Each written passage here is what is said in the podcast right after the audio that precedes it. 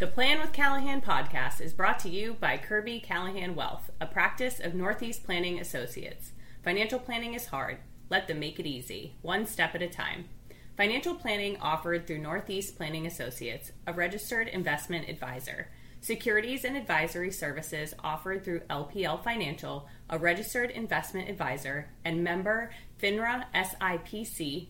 Northeast Planning and LPL are not affiliated. Now, on with the show. Let me have your attention for a moment. Because you're talking about what? You're talking about. Money, money, money. Ah, high finance. Bulls, bears, people from Connecticut. That's as good as money, sir. Those are IOUs. I'm Tommy Callahan, Big Tom Callahan's son. You like Huey Lewis and the News?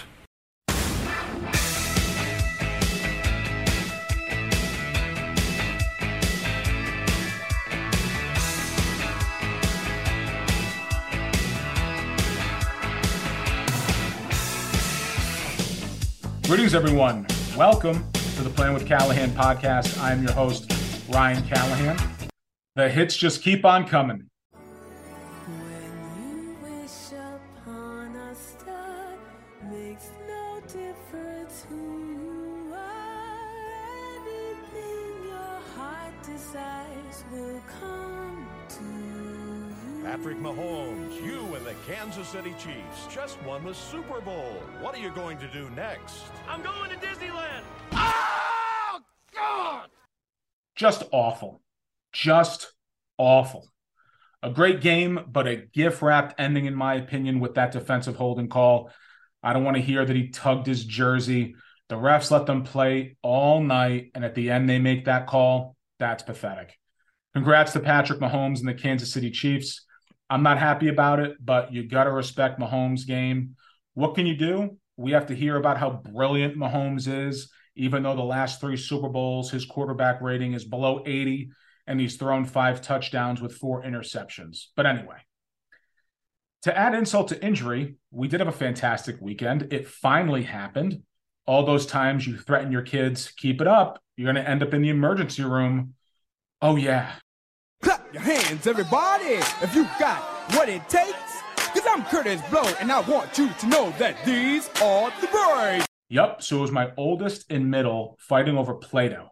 Now, these kids are in two totally separate weight classes. This fight definitely was not sanctioned by the state of New Hampshire. My oldest just turned five in November, and he stands at a whopping four feet tall, weighing in at 75 pounds. And my middle certainly has that dog in him, but is a mere three feet, 35 pounds. All my oldest has to do is look at this kid and he'll fall over. But does he care? Absolutely not. He just keeps pushing his older brother and is constantly getting in his face. Well, as the kids say, he messed around and found out. Richard, do I have a mark on my face? It really hurts. Nope, nothing. I thought I hit you on the shoulder. My shoulder doesn't hurt very much, but my face does. Right here. Not here or here so much, but right here. Nope. Ship shape. Yep. He got tossed into the newel post and cracked his forehead wide open. Blood everywhere. Maybe you've seen the documentary Staircase on Netflix. By the time my wife got over there, this place looked like an absolute crime scene.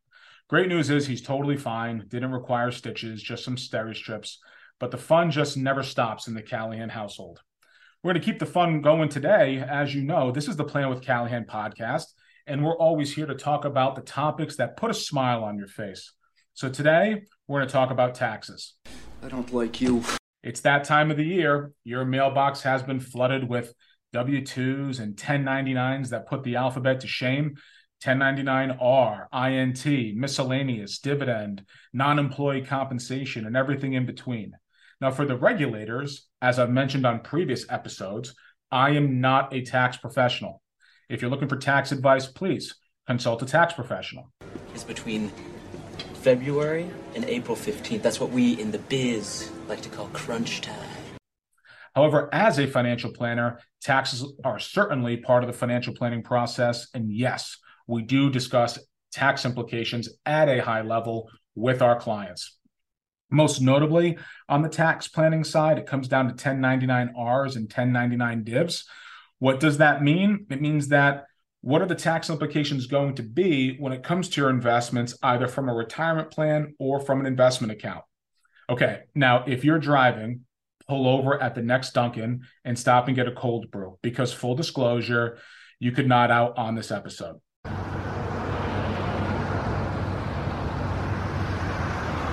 Oh, God. Wow. Oh, I was asleep. What? No way. Those glasses are super dark. But as an investment professional, I need to tell you that taxes are important and we need to plan for them. Let's start off with a basic example and the impact that taxes can have on your investments. Have you ever heard of the investment of the penny? I'm gonna give you a math riddle, okay? And you're gonna tell me the answer. What? How much how much would you have if I said I would pay you a penny on the first day, and then two pennies on the second, and then four pennies on the third day, and I just kept doubling and I did this for a month. How much money would you have at the end of the month? Ten dollars. Oh, hi, hi, hi. Just, just, just keep looking at me. Just keep looking at me. Twenty dollars. No, no, keep going. Keep going.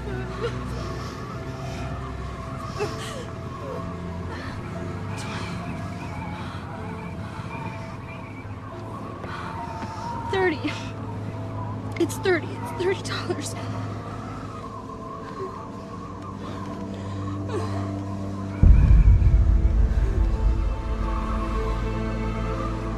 I'm gonna tell you the answer. It's over $10 million. You'd have over $10 million at the end of the month. See, I think The Happening gets so much disrespect. I'm not saying it's the greatest movie of all time or anything, but it's not as bad as people make it out to be. Now, after finding out the answer, the next question is usually, well, how do I do that? Well, unfortunately, you can't do that. There's no investment that's available out there in the history of mankind that's produced a 100% return every single day for a month straight. But where you'll find the impact of taxes is on the next question. Now that you know that the penny grows to over $10 million, let me ask you a second question. Let's say that every day you have that gain, you're going to be taxed a short term capital gains rate of 30% what do you think the final value will be of the investment at the end of the month? Now, most people end up doing simple interest on this, and they say, well, 70% of 10 million is 7 million, but sure, we can't just do simple. There's got to be some compounding in there. So let's say it's worth 5 million. I lost half of my money to taxes. Well, believe it or not, the final value after a month is less than $50,000. That's gotta hurt. Now, why is that? Well, compound interest works both ways. It works to the upside and it works to the downside. Albert Einstein said that the eighth wonder of the world is compound interest. Those that understand it earn it, and those that don't will pay for it. Now, there are three things guaranteed in life death, taxes, and me talking about the Bryant University Bulldogs. That's right. The Dogs have won three out of the last four and are now on to the final stretch of the regular season with must wins coming up. But anyway, when it comes to death and taxes as humans, we certainly try to cheat death as much as we can. But if we try to cheat taxes, we're going to end up in striped pajamas. So when it comes to tax evasion and tax avoidance, those are actually two very different things. It's not illegal to plan accordingly for taxes. When do people feel taxes the most when it comes to investing?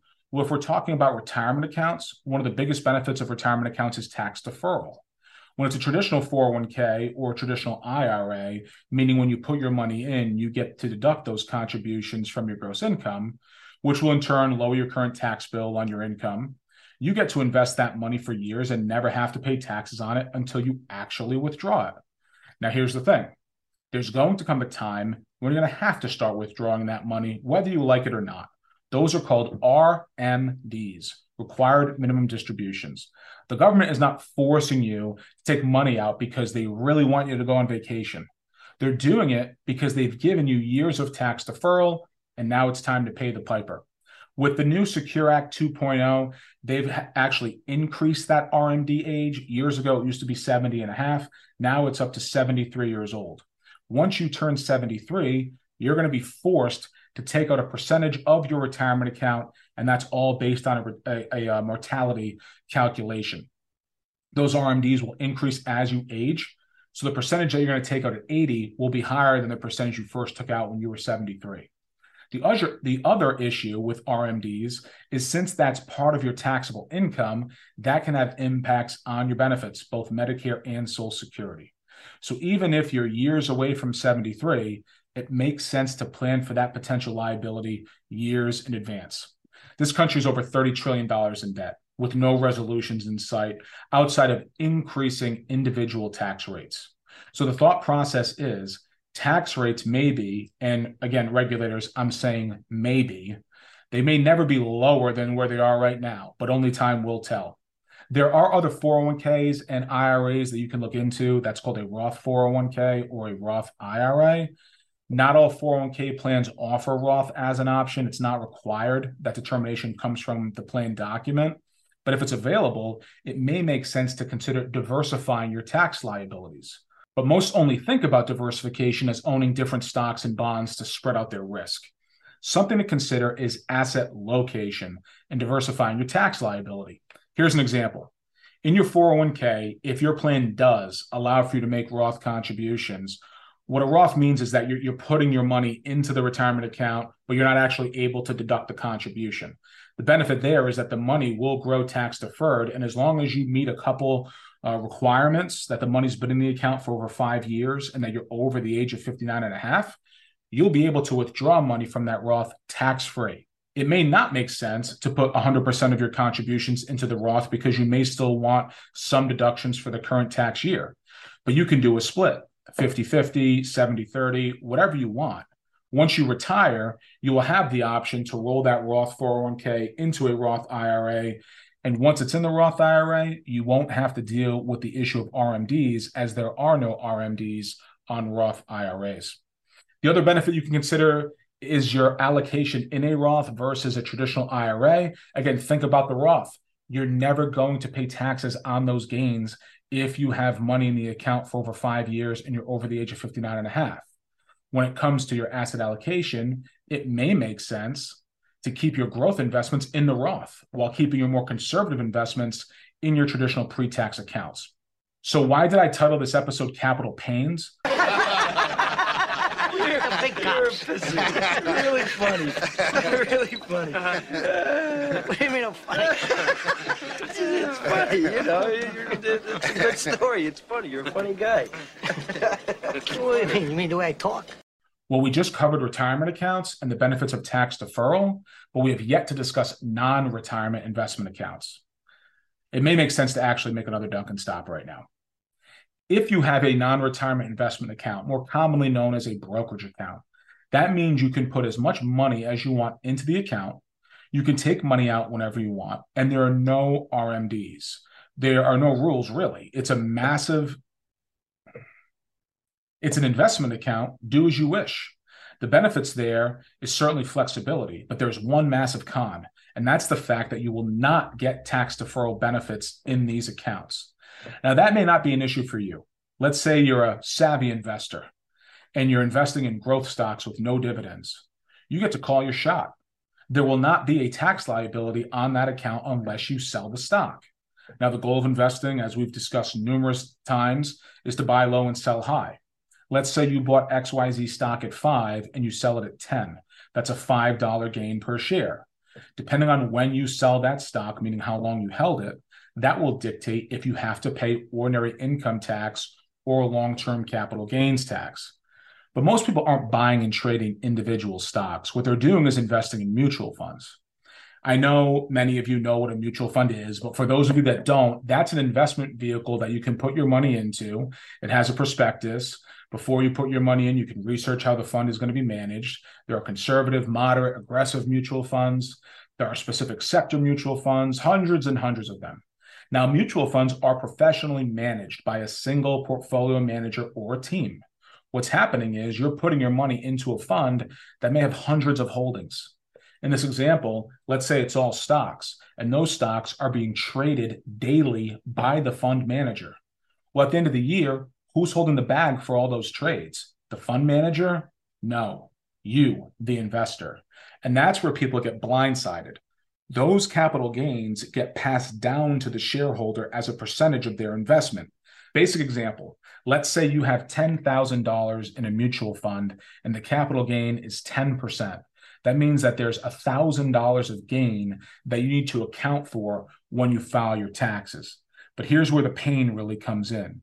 You personally may have never sold out of the mutual fund. You put your money in at the beginning of the year and you just held it there. You didn't sell out and put the money in the bank. The money is still sitting in the mutual fund. Well, now you have an additional tax liability with no additional money sitting in the bank. Not a great experience. 2022 is a prime example of serious pain. When your account may have been down, and again, odds are high, no guarantees, regulators, but the odds are high that your account was down, and you may still get a 1099. Big shout out to Russell Investments, as always, for their statistics. But in 2022, US stocks were down roughly 19%. And the percentage of stock mutual funds that had capital gain distributions was 69%, and the average dis- uh, distribution was 7%. What the hell is even that? That's rough. Your account was down, and you still have a tax liability. Not good. So there are ways around this. There are tax deferred accounts you can look into to minimize the situation. It always comes back to those three questions Who's the money for? What's it for? And when do you need it? To recap, what Albert Einstein said those that understand compound interest will earn it, and those that don't will pay for it. It's not just about asset allocation, but it's also about asset location. Understanding what accounts to use for specific investments can help put you in a better position to maximize your return. It's never how much you make, it's always about how much you keep. As always, thanks for taking some of your invaluable time to spend it with me. Hopefully, you learned a little something about your investment and tax minimization options that are available to you. More great episodes are coming up. I know I've mentioned guests. I promise they are waiting in the wings. We have a bunch scheduled and we're getting ready to record. Keep your questions coming. Keep your comments coming. We're trying to make this podcast the best it can possibly be to get you the content you want and need. As always, avoid the noise, stay on your plan, and don't you ever stop learning. Have a great week, and until next time, take care.